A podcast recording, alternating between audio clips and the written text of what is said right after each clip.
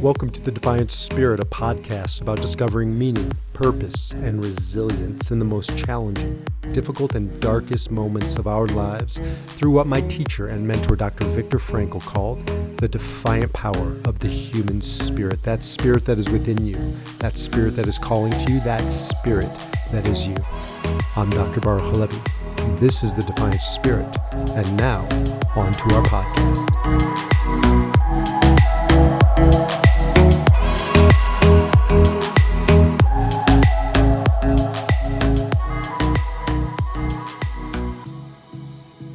Hey, all, Baruch B here from Defiant Spirit. I want to just share with you the thesis of my life, right? No big deal. Um, the thesis of my work, the, the my raison d'etre, my reason for being, per- personally and professionally. There's a famous teaching in the Talmud about a would-be convert that came to a rabbi named Hillel. Hillel, famous rabbi, many great quotes, and he says to Hillel, "Convert me while on one foot, right? And it becomes this sort of um, I don't know saying within in Hebrew of you know al regel echat on one foot. Can you sum something up to the point where it just boiled down the essence of a thing? Hillel did an amazing job. He said, "What is hateful to you, um, do not do unto others." The rest is commentary. Go and learn. But mine isn't that. Mine is this. I'm asked all the time.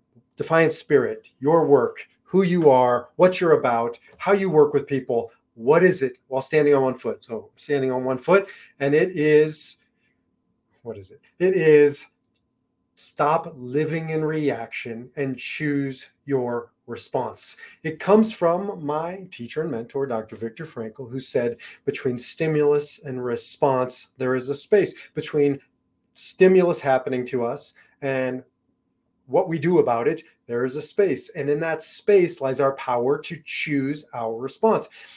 So either we're living in reaction, we're victims of our circumstances, we're blown about by the storms of life and the winds wherever they take us. You know how many times I'm counseling somebody and they'll say, My wife makes me feel bad. This is a grown man, 45 years old, 65 years old, whatever he is. I'll challenge him. Your wife doesn't make you feel bad. What do you mean, B? She does make me feel bad. I come home and she does this, this, this you're a grown man. Like you're a grown ass man. Nobody can make you feel anything unless you choose to allow it in.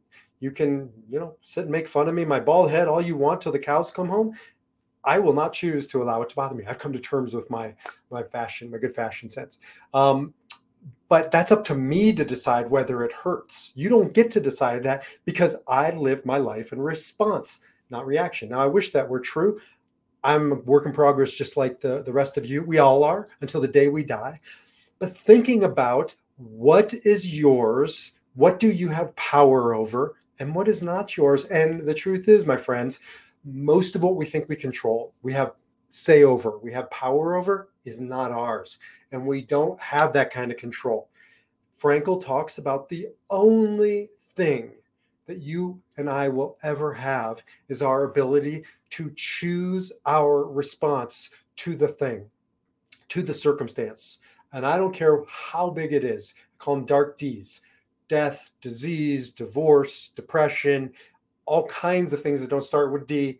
They wreak havoc upon our lives. And those are the moments when you realize you don't have a choice over the thing, but you do have a choice over your response. The challenge is, is that most of us forfeit our power to choose and we give it over to our mean partner or our our pushy boss or the rude person in the checkout line or our financial circumstances or our health conditions or fill in the blank nothing has power to make you feel or do a damn thing if you are a fully cognizant, conscious, autonomous human being.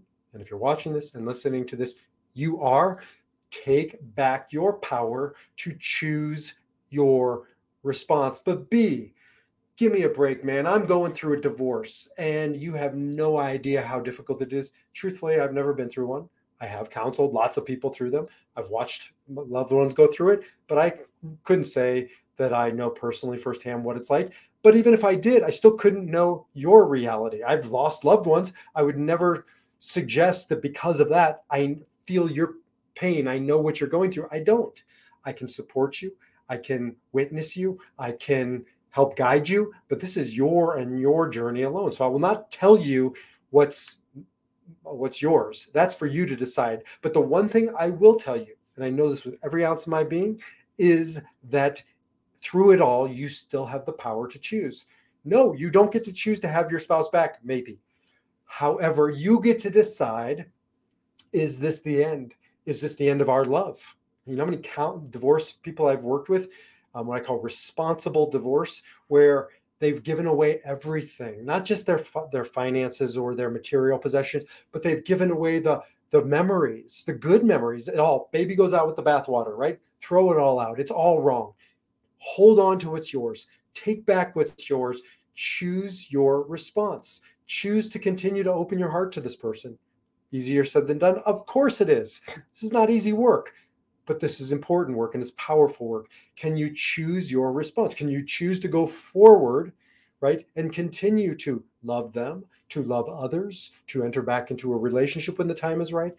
That is yours and yours alone to decide. So that's what it means to be responsible, response able, able to choose our response. Now, it's easy to say, it's hard to do, which is why we must practice and strengthen our muscles before the onset of a stimulus package kicks us in our ass, right? And I'm not talking about a Biden stimulus package. I'm talking about the universe's stimulus, stimuli, things that bombard us and throw us um, off our space or out of our space or make us feel small within that space between stimulus and response. There is a space. If we don't prepare for it when it comes, we have no resources, we have no strategies, we have no frame of reference, we have no tools. We must do this work right here, right now. No matter what you're going through, no matter what you will go through, you always have but one power over one thing. Whether or not you're going to outsource your ability to respond, it's called reaction, or whether you're going to take back that power and choose your response. So, this is a new series I'm starting. I wrote a little blog to kick it off. You can follow um, that link in the notes to read the blog, share with anybody. And I'm doing this new series, Responsibility, the ability to choose our response through all of life's crossroads. Divorce is one of them, and death of a loved one, and professional turmoil, and environmental climate change, whatever it is, if it's outside of us, we don't get to control it. But last time I'll say it, we always can choose our response. Are you responsible? Are you responsible? Are you able to choose your response? That's the work that we're doing. Jump over to defiantspirit.org where you can learn more about how to choose your response. Until the next time, defy your number, live your spirit, and I'll see you in the next video. Thank you for listening to the Defiant Spirit podcast with me, your host, Dr. Baruch Halevi. If you like what you heard, please consider leaving a five star review and share this podcast with others. To learn more about the Defiant Spirit, get more inspirational content, or see how we might work together to live your Defiant Spirit, visit defiantspirit.org. Until then, take back your power and live your Defiant Spirit.